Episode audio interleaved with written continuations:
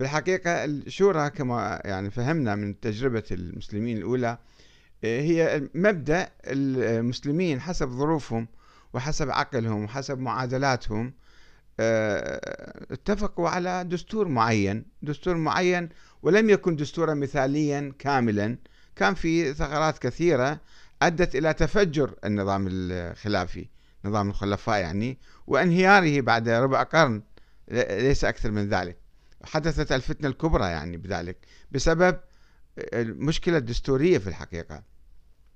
آه، أنا أعتقد أنه الشورى المبدأ يمكن ينسجم مع النظام الديمقراطي باعتبار النظام الديمقراطي هو من نتاج العقل الإنساني وتطور وتطور هذا النظام آه، إلى آه، يعني مكافحة الاستبداد بتقسيم السلطة إلى سلطة تشريعية وسلطة قضائية وسلطة تنفيذية وأيضا عرضيا أنه كل سلطة لمدة معينة لمدة أربع سنوات خمس سنوات أقل أكثر حتى لا تتركز السلطة بيد رجل واحد أو حزب واحد وبالتالي تصبح دكتاتورية مطلقة. فهذا لأنه تداول السلطة نعم.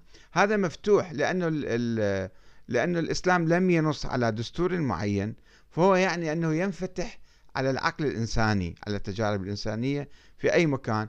وحسب الظروف الذاتية الموضوعية لكل بلد يمكن إقامة آه، النظام الديمقراطي والأخذ من عنده بنسبة أو بأخرى على قاعدة الفكر الإسلامي. الفكر الإسلامي الذي يدعو إلى الزكاة وإلى العطاء والإنفاق وليس الجشع وال يعني الناحية الرأسمالية الجشعة. نعم نعم بالرجوع شيخنا إلى هذا الأمر. برأيكم أنه عندما افترت الأمة على الخليفة الثالث نعم. ودخلنا في أزمة دستورية ذلك بأنه ليس هناك آليات مراقبة أو آليات نعم. آه، يعني لعزل الخليفة. نعم نعم. ما كان في محكمة ما كان في محكمة دستورية حتى تبت بالأمر بين الثوار وبين الخليفة أيضا. وما كان مجلس شورى يتابع أمر الخليفة مثلا. هم الناس انتخبوه وذهبوا إلى بيوتهم أو أقصوا مثلا وأصبح الخليفة يتصرف ماليا وسياسيا في تعيين الولاة والإنفاق حسب ما يرتئي ويجتهد.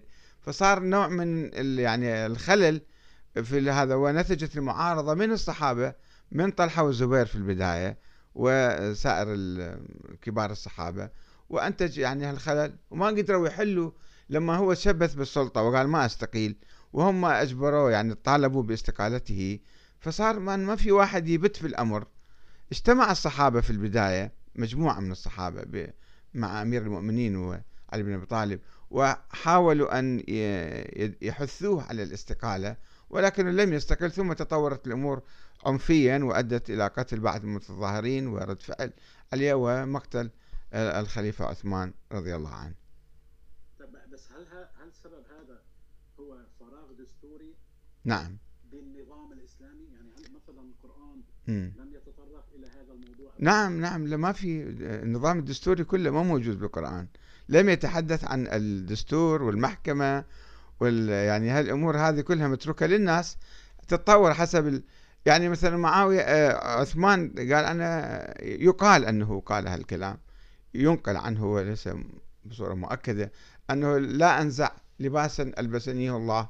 أنه هذه الخلافة جتني من الله أنا ما أتنازل عنها. بينما الإمام الحسن أصبح خليفة وتنازل لمعاوية بعد ذلك. وأيضا هذه أيضا في مشكلة في مسألة التنازل أنه أنت أنت خبوك خليفة لماذا تتنازل؟ آه، مع من تستشير؟ هل استشرت أحدا أم لم تستشر؟ أنه القرار كله يكون لك وأنت بالتالي يعني آه، آه، يفاجئون بإستقالتك الناس. أو بإدارتك لعملية حتى التنازل أنه كيف تمت العملية؟ هناك أسئلة كثيرة مطروحة على هذا المو...